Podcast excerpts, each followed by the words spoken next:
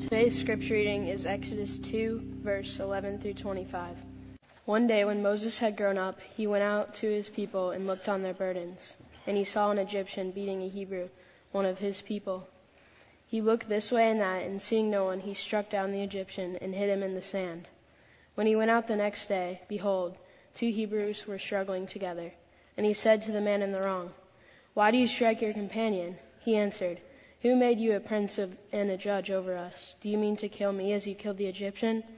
Then Moses was afraid and thought, "Surely the thing is known." When Pharaoh heard of it, he sought to kill Moses. But Moses fled from Pharaoh and stayed in the land of Midian, and he sat down by a well. Now the priest of Midian had 7 daughters, and they came and drew water and filled their trough to water their father's flock.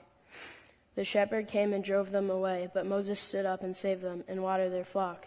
When they came home to their father Reuel, he said, "How is it that you have come home so soon today?" They said, "An Egyptian delivered us out of the hand of the shepherds, and even drew water for us and watered the flock." He said to his daughters, "Then where is he? Why have you left the man? Call him that he may eat bread." And Moses was content to dwell with the man, and he gave Moses his daughter Zipporah.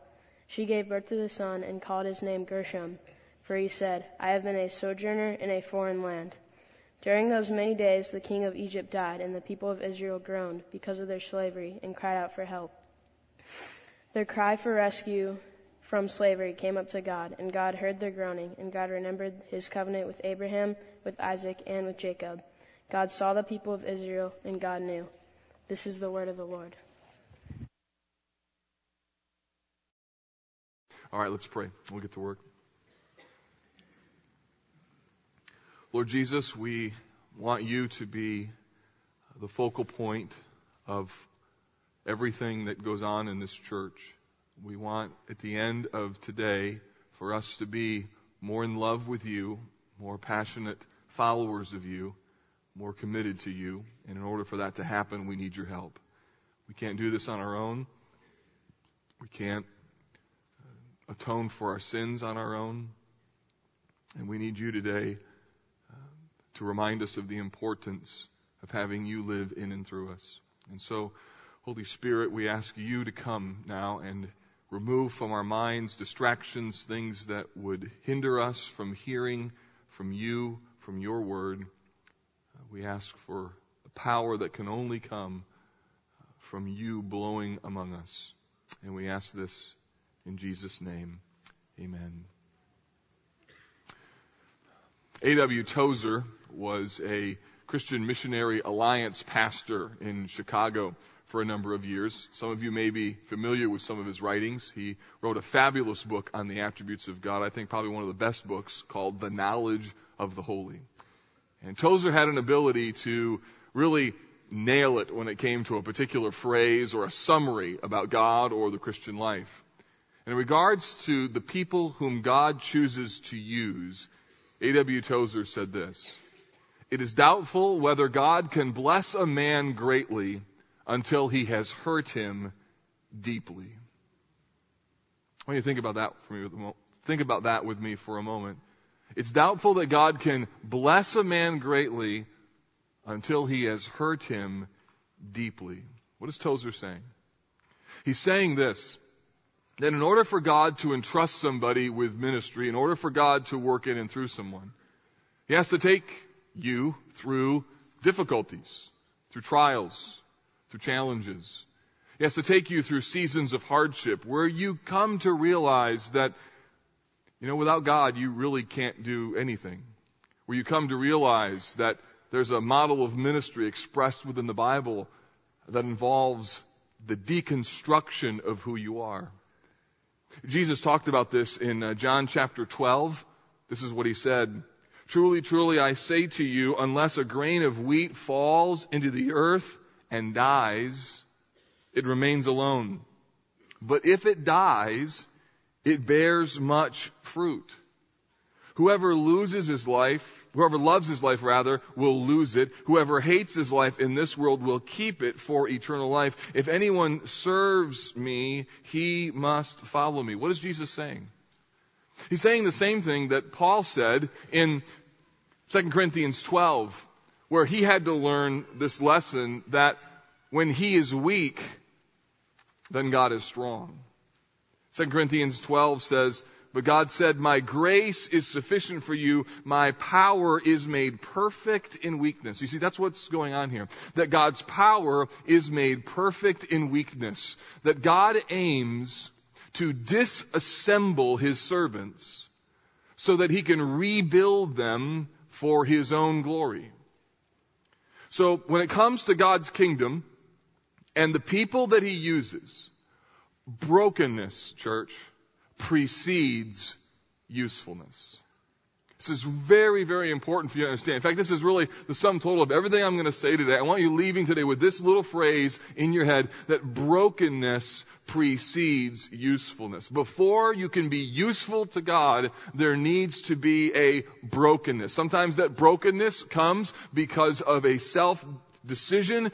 Through God's word, you choose to be broken. In other cases, it's providential circumstances that God brings into your life where he breaks you. So why does God operate that way? Why does brokenness precede usefulness? The reason is that at the end of the day, everything is about God.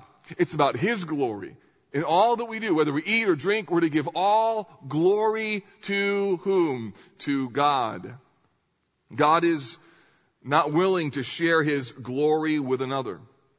We see this idea of the preeminence of God's glory on full display in the New Testament.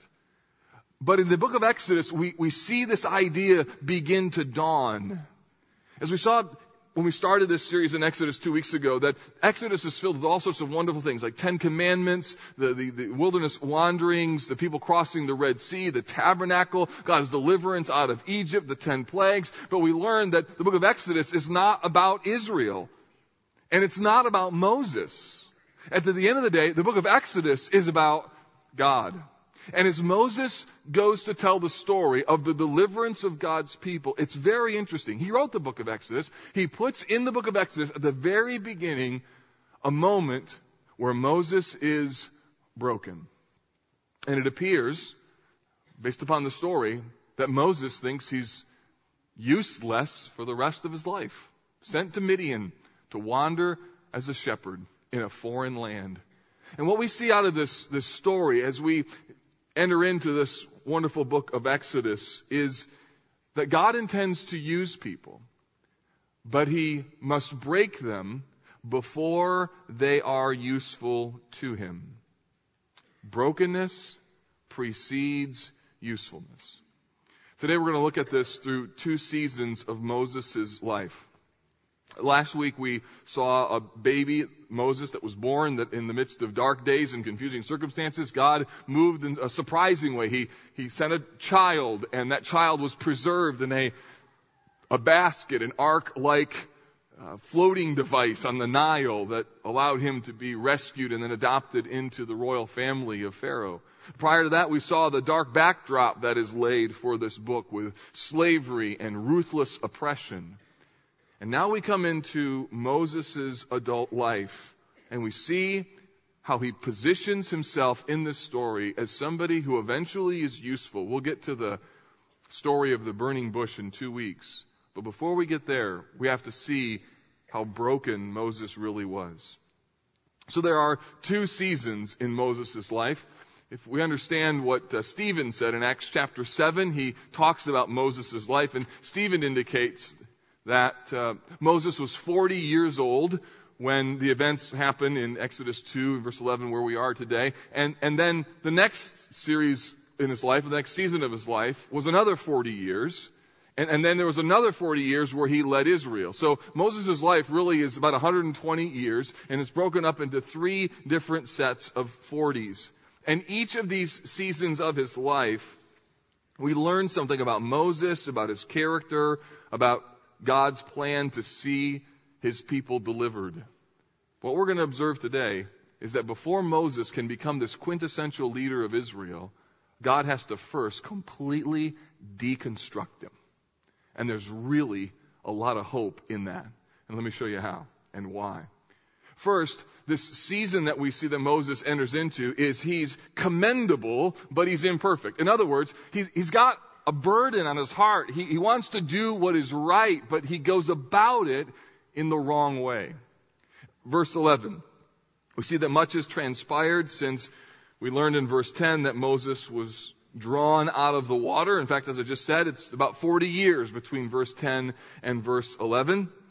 And during this time, Moses was raised in the royal family in Egypt. Again, according to Stephen's speech in Acts chapter 7, in verse 22, he says this, "And Moses was instructed in all the wisdom of the Egyptians. He was mighty in his words and his deeds." So Moses enjoyed all of the highest privilege and wealth and education and comfort that had come to be a part of the royal family in Egypt. He had grown up as an Egyptian with all of the benefits that were involved.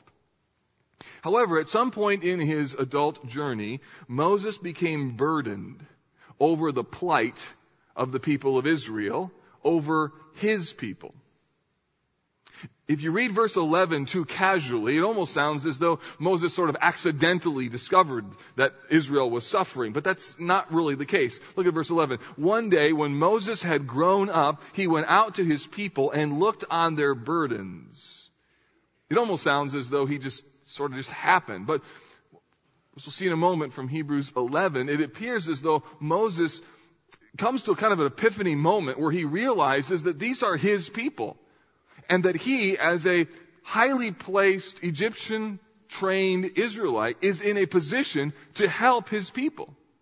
Notice the development of what we see even in verse 11. We see the phrase, his people, literally, it's his brothers. It's used twice in verse 11. It says, "He went out to his own people and looked on their burdens. He saw an Egyptian beating a Hebrew, one of his people." So he says that twice in the same sentence. His people, his people. The idea is that Moses at some point began identifying himself not as an Egyptian, but rather identifying himself as an Israelite. Further, the term "went out" is really important. One day Moses, when he had grown up, he went out. That's the same word that throughout the Old Testament means Exodus. So get this.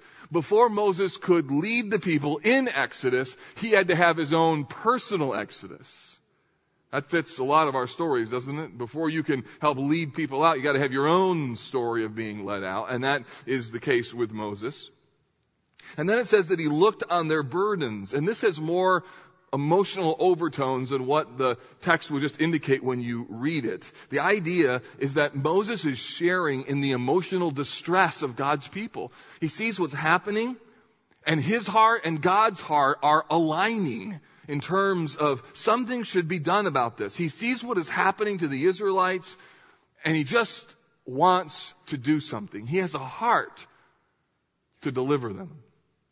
Take your Bible, go over to Hebrews 11. We'll see this even further. You know, the New Testament serves as the best commentary on the Old Testament. And Hebrews 11, in this great hall of faith, where we say, by faith this person did this, by faith this person did that, we find that the writer of Hebrews tells us something about Moses' epiphany. What's going on in the heart of Moses?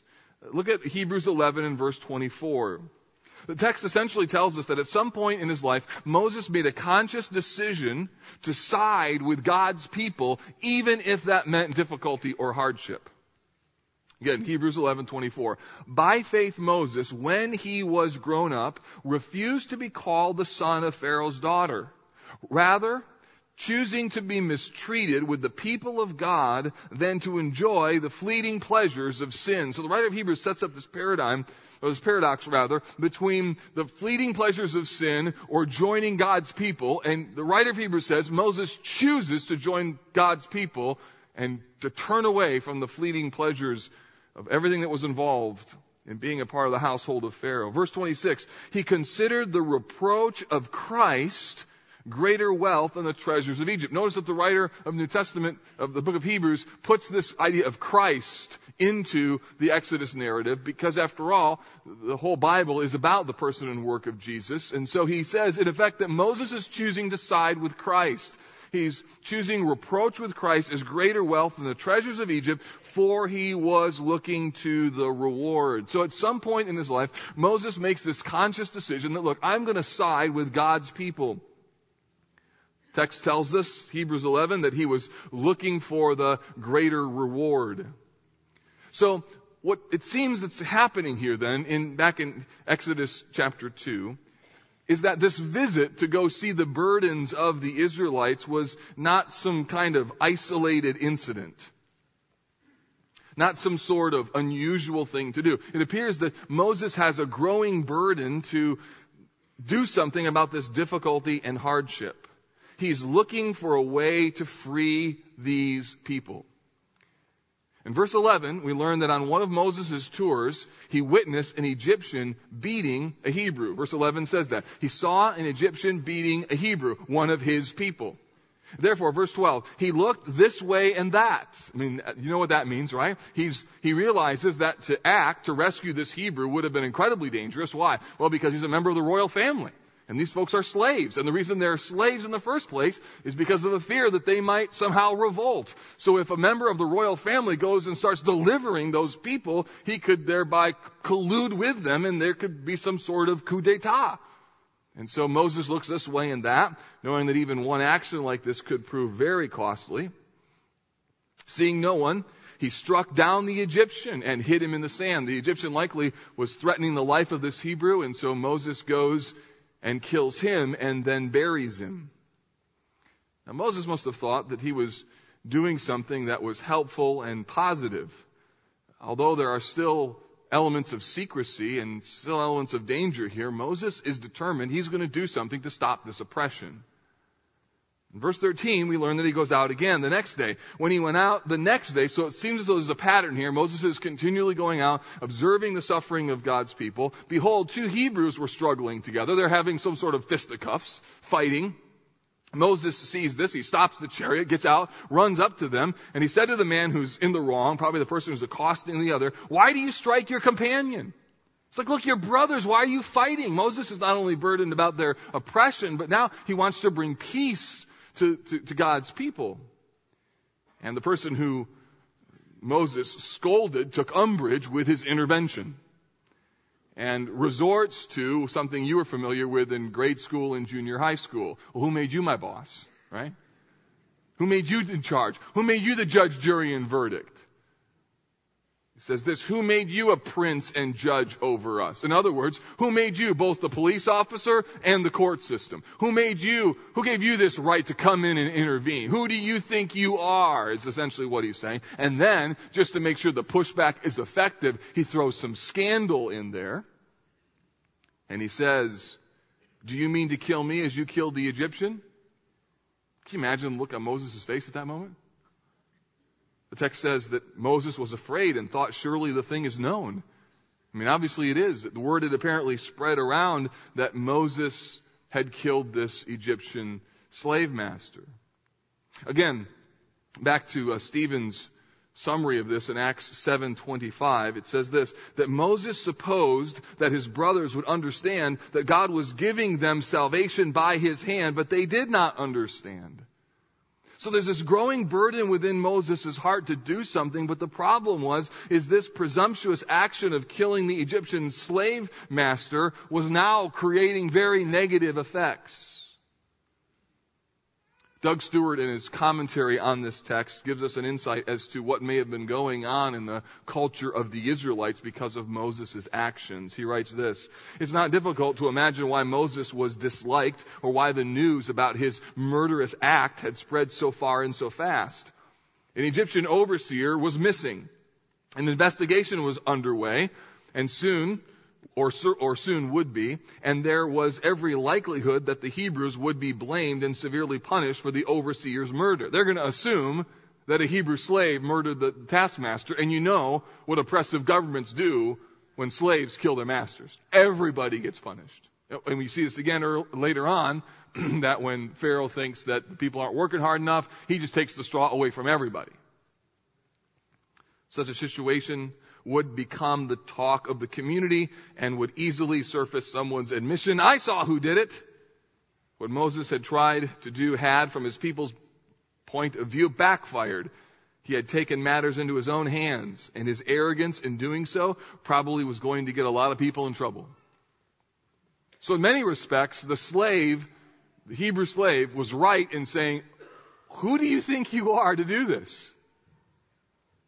So this is a pattern, by the way, that begins to develop in the book of Exodus. This is the first time that we see it. We'll see it over and over, of the Israelites resisting Moses' leadership. In this case, it was probably warranted. In other places, it won't be. And frankly, we'll get a little annoyed with the Israelites in the future. For instance, when Moses comes and tells Pharaoh that he has to let the people go, Pharaoh takes away all of the straw from making the bricks. And the effect is that the people say to Moses, you are making us stink in the sight of Pharaoh. Right? Or when they go to the Red Sea, and the Red Sea is here, and the Egyptian army is coming against them, and they're stuck in the middle, they begin to cry out against Moses, and they say things like, we told you to leave us alone. Or in Exodus 16, when the people are hungry, and because they have hungry bellies, they have grumbling hearts, and they say, You brought us out into this wilderness to kill us by starvation. I mean, you read the book of Exodus, after a while, you want to start beating the people of Israel yourself, because you can't believe how just backwards they are. And come on! One of the subplots of this book is the manner in which Moses continually deals kindly with God's people. In fact, in Numbers chapter 12, but by the way, a passage that Moses wrote, it says that Moses was very meek, more than all people who are on the face of the earth. He wrote that about himself. Proud, but meek. I don't know how those go together. God must have told him, write this. Or it just was straight up true. And I think that it was. You read the book of Exodus, Moses is quite impressive for his level of patience. I mean, there'll be times in the Exodus story that God says, I'm going to wipe them all out and start with you. God said that to me once or twice. I might go, that's a great idea. If it was up to you, you might have said the same thing. And my friend Jimmy and I, we'll start over, right? We'll just do the whole thing, or we'll just start this whole church thing all over again. But Moses says, no, Lord, don't do this. Don't do this. Moses likely learned, church, meekness, but he learned it the hard way. You don't learn how to have power under control by studying it in a book. You learn it by being broken and then being rebuilt. Moses made some decisions here that were presumptuous, no question. And now he's in trouble, verse 14. Because of his killing of the Egyptian, because it was widespread, Moses knew that it would only be a matter of time until Pharaoh would know about it. And sure enough, verse 15, when Pharaoh heard of it, he sought to kill Moses. But Moses fled from Pharaoh and stayed in the land of Midian. So here we have the quintessential leader of Israel, the man who will lead them through the Red Sea, the man along with Elijah who will appear with Jesus in his transfiguration. Moses is considered one of the greatest leaders in all of Israel's history. And here we have the dark days of the way in which Moses blew it. He was arrogant, had a really, really good heart, but he chose to do things the wrong way. He was commendable, but he was imperfect. Secondly, here's the next season. The second season is that Moses is broken, but he's not useless. So he goes to Midian, and for his perspective, it's over. I mean, he had to flee Egypt. There's no way he's ever going to be able to go back. He flees to the land of Midian. Now, the Midianites were distant relatives of the Israelites. Another wife of Abraham named Keturah. That's where the Midianites came from. And throughout Israel's history, sometimes they'll have good relationships with the Midianites, sometimes not so good. Like the story of Gideon, not so good, where the Midianites are attacking the Israelites. During this season, there is a level of friendship between the Israelites and the Midianites. And so Moses flees to that region. These folks, the Midianites, are nomadic desert dwellers. And he goes there to seek safety.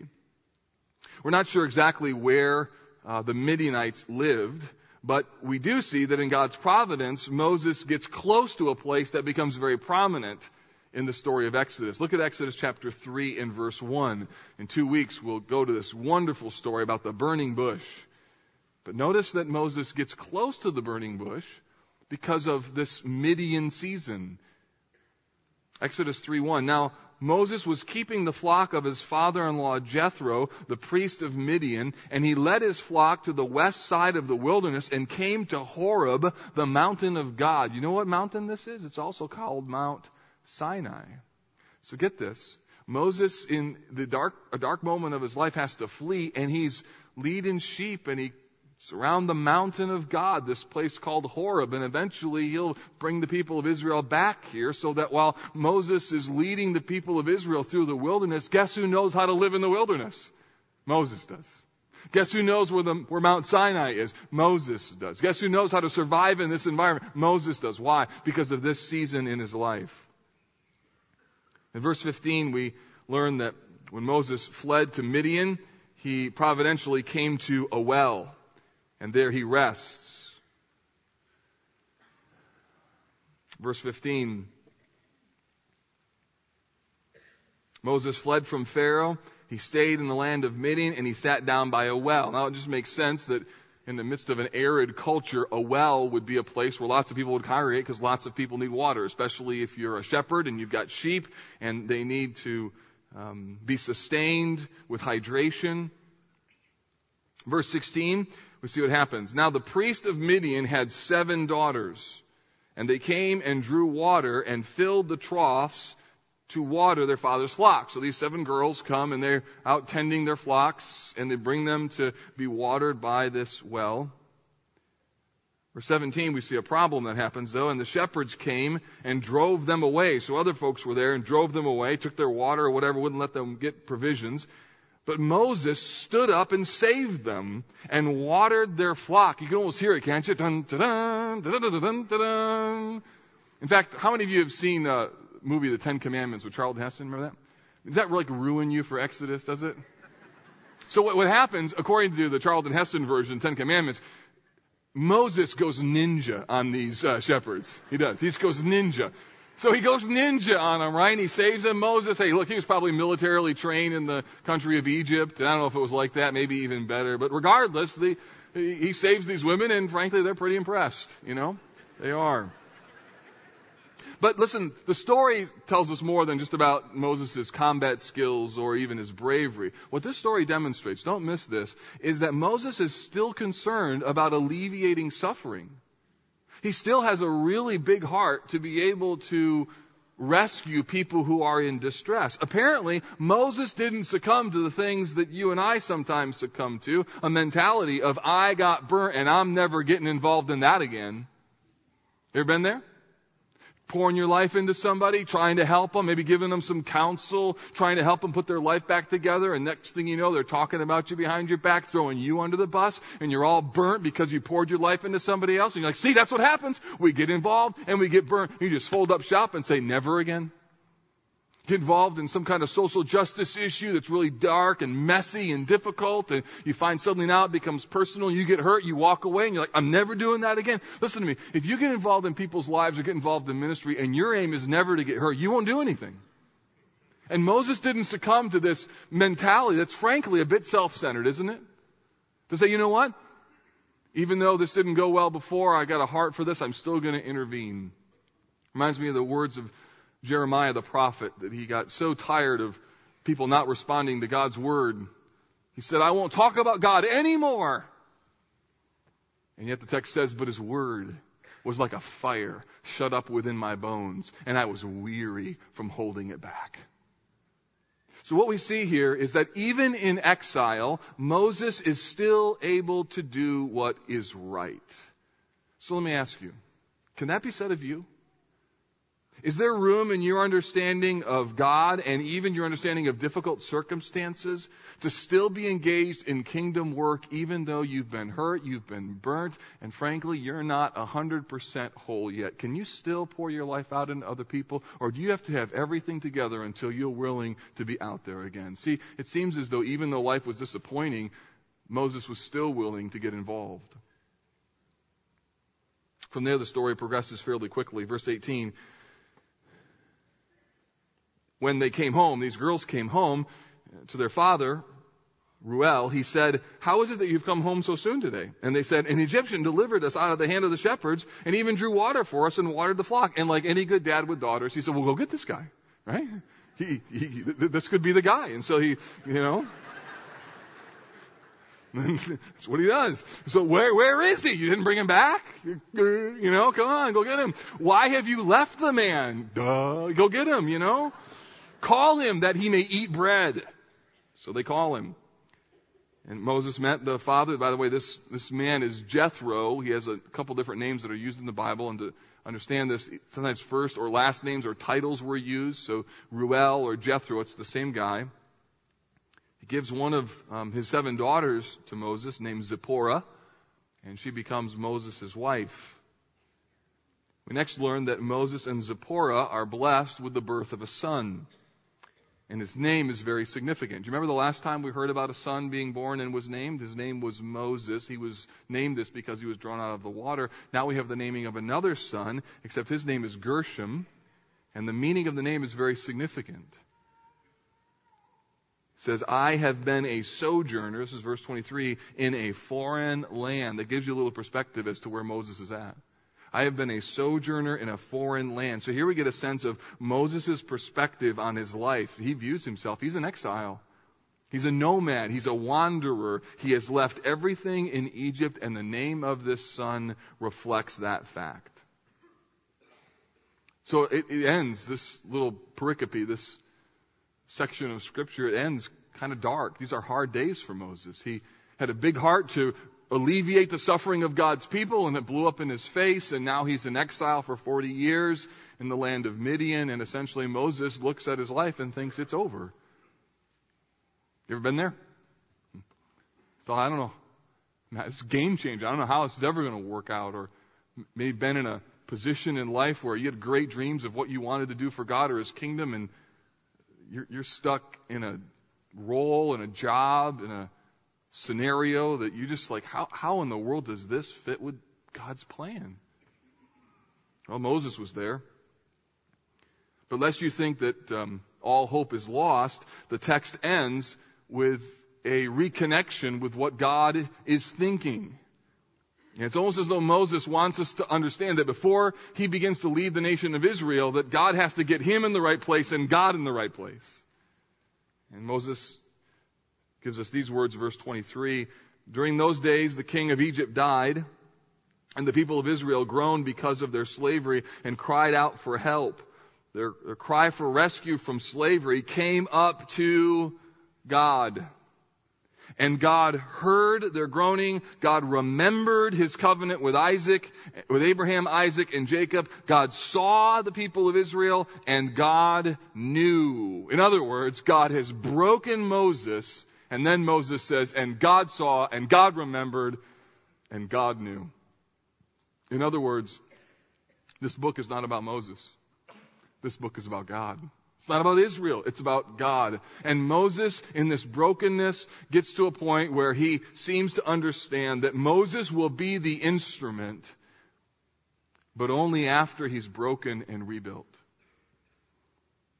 Listen to me. Brokenness precedes usefulness. Before God can use someone greatly, He often has to hurt them deeply.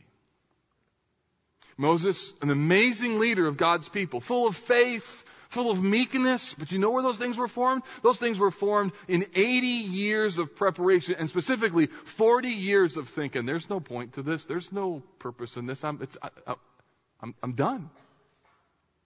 So, what kind of lessons can we pull out of this text? What does this mean for us? This is recorded for us in this order for some pretty important reasons. There's valuable lessons here. Let me give you 3. The first one is this. Self-sufficiency is incompatible with spiritual leadership. Hear me. A lack of humility, self-dependence, individual work ethic, believing in yourself, those might work in other areas of our world and our culture, but listen to me, they never work when it comes to spiritual leadership. They never work. Because self-sufficiency is incompatible with spiritual leadership. You can't be a godly husband, you can't be a godly wife, you can't be a godly mother, a godly father, you can't be a godly single adult, you can't be a godly teenager unless you get this thing into your brain, that everything in life is not about you, it's about God. And self-sufficiency is the essence of the problem that Christianity addresses. Think, for example, even in the gospel. And by the gospel, I mean that God is holy and we are sinners. The solution to that problem, according to the Bible, is that God sends another person, Jesus, in order so that we can be forgiven of our sins. We can't self-atone. We can't make ourselves righteous. We can't in any way improve ourselves. We are hopeless. We are helpless. We are incapable of solving our own problem. We need to be rescued. We are like Israel in Egypt. We need a deliverer. And this model of deliverance in the New Testament comes in full picture with the person and work of Jesus. So the Christian faith at its core is this, that Jesus comes into the world to save sinners, and we are big time sinners and we need help. And that transfers into every aspect of the Christian life. It's not that you needed God just at your conversion and then you can ditch him for the rest of your life. No. Self-sufficiency is incompatible with conversion, and it's incompatible with spiritual leadership. Jesus comes to earth. Philippians 2. He takes the form of a man. He dies on the cross in order to establish a pattern of the gospel, but also how to live. That means that once you receive the gospel, you receive Christ as your Savior. What's the difference between heaven and hell? It's this, that people who go to heaven are those who understand that they've offended a holy God, and their only hope is to have Jesus save them. They can't do it. And hell is filled with self-sufficient people who said, I'm going to do it my way. And God gives them their way. I want to live a godless, I don't want God in my life. And God says, there you go. Here it is. It's called hell. Jesus, on the other hand, comes. He lives this life in order not only to redeem us, but also to model what life should be like lived under his authority. Listen to what Paul says in Philippians 2. Have this mind among yourselves, which is also in Christ Jesus, who though he was in the form of God, did not regard equality with God a thing to be grasped, but he emptied himself by taking on the form of a servant, being born in the likeness of men, being found in human form. He humbled himself by becoming obedient to the point of death, even death on a cross. So the whole model of spiritual leadership is absolutely backwards to what the world would tell us. And these things, humility, dependency, and trust in God, they're not just requirements in spiritual leadership because they work. They're requirements because of who God is and who we are. By the way, an interesting parallel between this season of life in Moses' life and Jesus' life. Remember what happens after he is baptized and the Holy Spirit comes? He's led away into the wilderness to be tempted for how long? 40 days, and all the temptations center on whether or not Jesus will do things in a self-sufficient manner. Will he meet his own needs? Will he prove that he is the Son of God? Will he achieve victory immediately? The essence of the temptation in the wilderness is, are you going to do things your way, or are you going to do things God's way? And the enemy was tempting him in that regard, and thankfully Jesus passed the very test that Moses did not pass. So self-sufficiency is incompatible with spiritual leadership. The reason we have to preach the gospel to ourselves, the reason we have to understand what the gospel is because you need to be reminded all the time, over and over and over, what do you have that you haven't received? And the answer, of course, is nothing. Or where Paul says, so where then is boasting? When you understand this, where is boasting? Answer, it's excluded. Why? Because everything you have as a gift from God, apart from what you've done. Self-sufficiency is incompatible with spiritual leadership. Secondly, we learn from Moses here that good motives are no assurance that you will make the right decision. Moses is commended because he has the right heart, but it's interesting here that even with the right heart and the right motives, you can still be led down the wrong path. I've seen it happen so many times. Somebody gets a big heart for something and they really want to go after it. They got all these right motives, but they begin to do it all the wrong way because it becomes a little bit about them. You know, you can even use the ministry to magnify self. You want to help people, and suddenly helping them becomes more about you than about them. So just because you have the right motives doesn't mean that you will make the right decisions. And the caution here is just to be sure that when we're really excited about something, got a really big heart for something, we think, I'm on God's plan, that we not suddenly think that we can do no wrong. The tendency can be to be overconfident and to trust ourselves way too much. You know, it's kind of a sad thing, but the older I get, the less I trust myself. I've had more experience with myself, and I don't like myself very much. It's not a very good experience the older I get. And I just think, man, how do you know the layers of motives and all those things? And Paul talked about this in 1 Corinthians 4. Listen to what he says. But it's a very small thing that I should be judged by you or by any human court. In fact, I don't even judge myself. Why does he say that? Because he's recognizing that he doesn't even have the full understanding of what's going on inside his soul. He then says, for I am not aware of anything against myself, but I am not thereby acquitted. See what he's saying? He's like, I don't think I've done anything wrong, but I don't know. And then he says this, it is the Lord who judges me. Therefore, do not pronounce judgment before the time, before the Lord comes, who will bring to light the things that are hidden in darkness and will disclose the purposes of the heart. Listen, I don't believe there's any condemnation for those who know Christ Jesus, but I think on Judgment Day, the Lord Jesus is going to uncover the purposes of our hearts in what we have done, and we will receive commendation, from God for those things that we've done in the right way. But I think we're going to be a little surprised at how wicked and subtly prideful our hearts really were. So just be careful. You have a big heart, lots of desires, great vision for what you want to do for God. Just be careful. You can have the right motives and do everything wrong.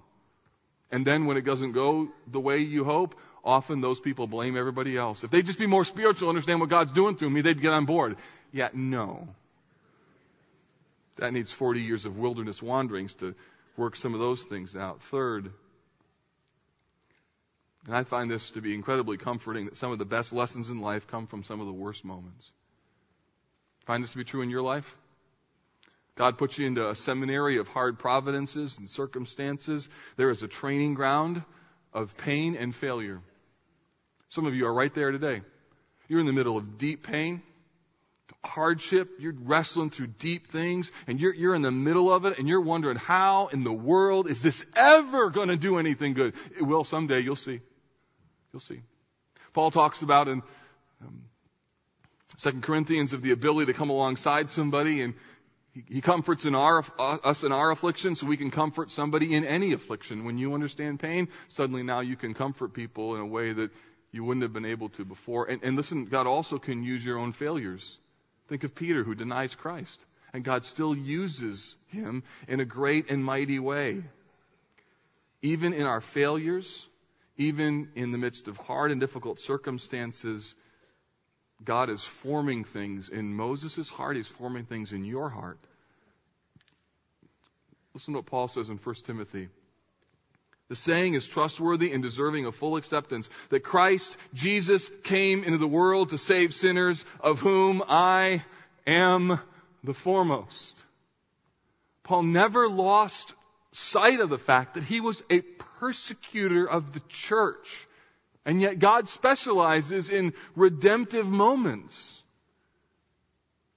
It says in 2 Corinthians 1, we do not want you to be unaware, brothers, of the affliction we experienced in Asia. We were so utterly burdened beyond our strength that we despaired of life itself. Indeed, we felt we had received the sentence of death. This is underlined in my Bible, what comes next. This is so important. But that was to make us rely not on ourselves, but on God who raises the dead. You know why God takes the job away? You know why kids wander? You know why health circumstances come into your life? You know why all these things happen? They all have they're a wonderful tapestry that God is weaving together. And I can't explain it all, but I know this. The one thing that God is doing is kicking out this little props that we have underneath our lives to make us realize that we cannot depend on ourselves. We must depend on God. Oh, and who, by the way, raises the dead.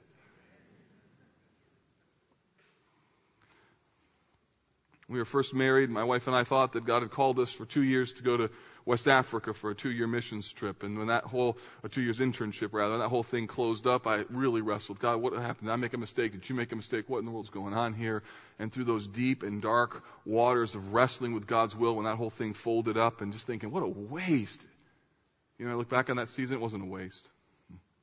God taught me what it's like to be on the other end of a phone when you're a missionary trying to raise support.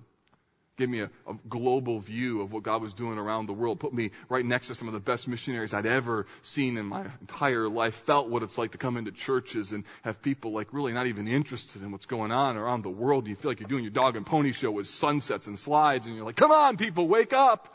And you have this burden, this huge burden for unreached peoples and going to people who are in suburbia, and they just don't seem to care. I understood what it's like to be that person. And I see that was very formative in my life. But at the time in New York City, when I called my wife coming off that plane and said, babe, it's all done, we can't go, that was a dark day. I'm sure you can look back on your own life. You can see some of the worst moments of your life were actually some of the greatest. You think back of some of your worst sins and your worst failures. Man, you get renewed. You could be a phenomenal person in God's hand if you're patient. Don't pull one of these, hey, I blew it. I'm 4 weeks into recovery. I want to have counseling ministry. Yeah, maybe a year, okay? Maybe a year, but 4 weeks, you're probably a little still self-deceived, okay? So, you know what I mean?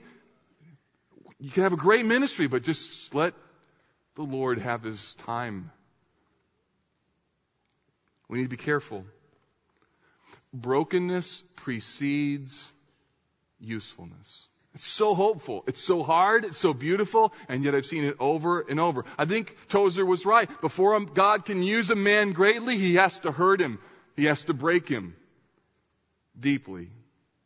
And we see this in the life of Moses. We see it in the life of Paul. We see it in Peter. We even see it in Jesus. In fact, I would argue this whole idea is rooted in the essence of the gospel. Before Jesus could be used greatly, he had to be broken entirely on the cross. Which is why John 12 is so meaningful. Truly, truly, I say to you, unless a grain of wheat falls into the earth and dies, it remains alone. But if it dies, it bears much fruit. So let yourself die, so he can bear much fruit through you. Brokenness precedes usefulness. Let's pray.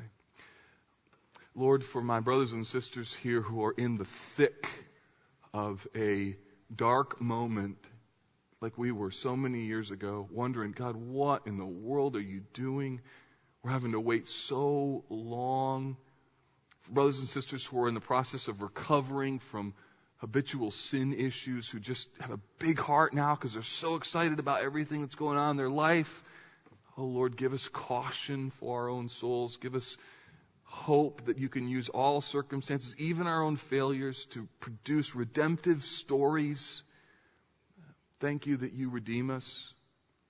Thank you that you, Jesus, modeled this. And I pray for those here today who their issue is not hard providences. Their issue is they don't really even know you, Jesus. And today could be the very day when you open their eyes to the miracle of salvation, that they cannot do it on their own. They need the resurrecting power of the crucified Son of God. Jesus needs to become their Lord and life. And today, God, that they would receive you and come to faith.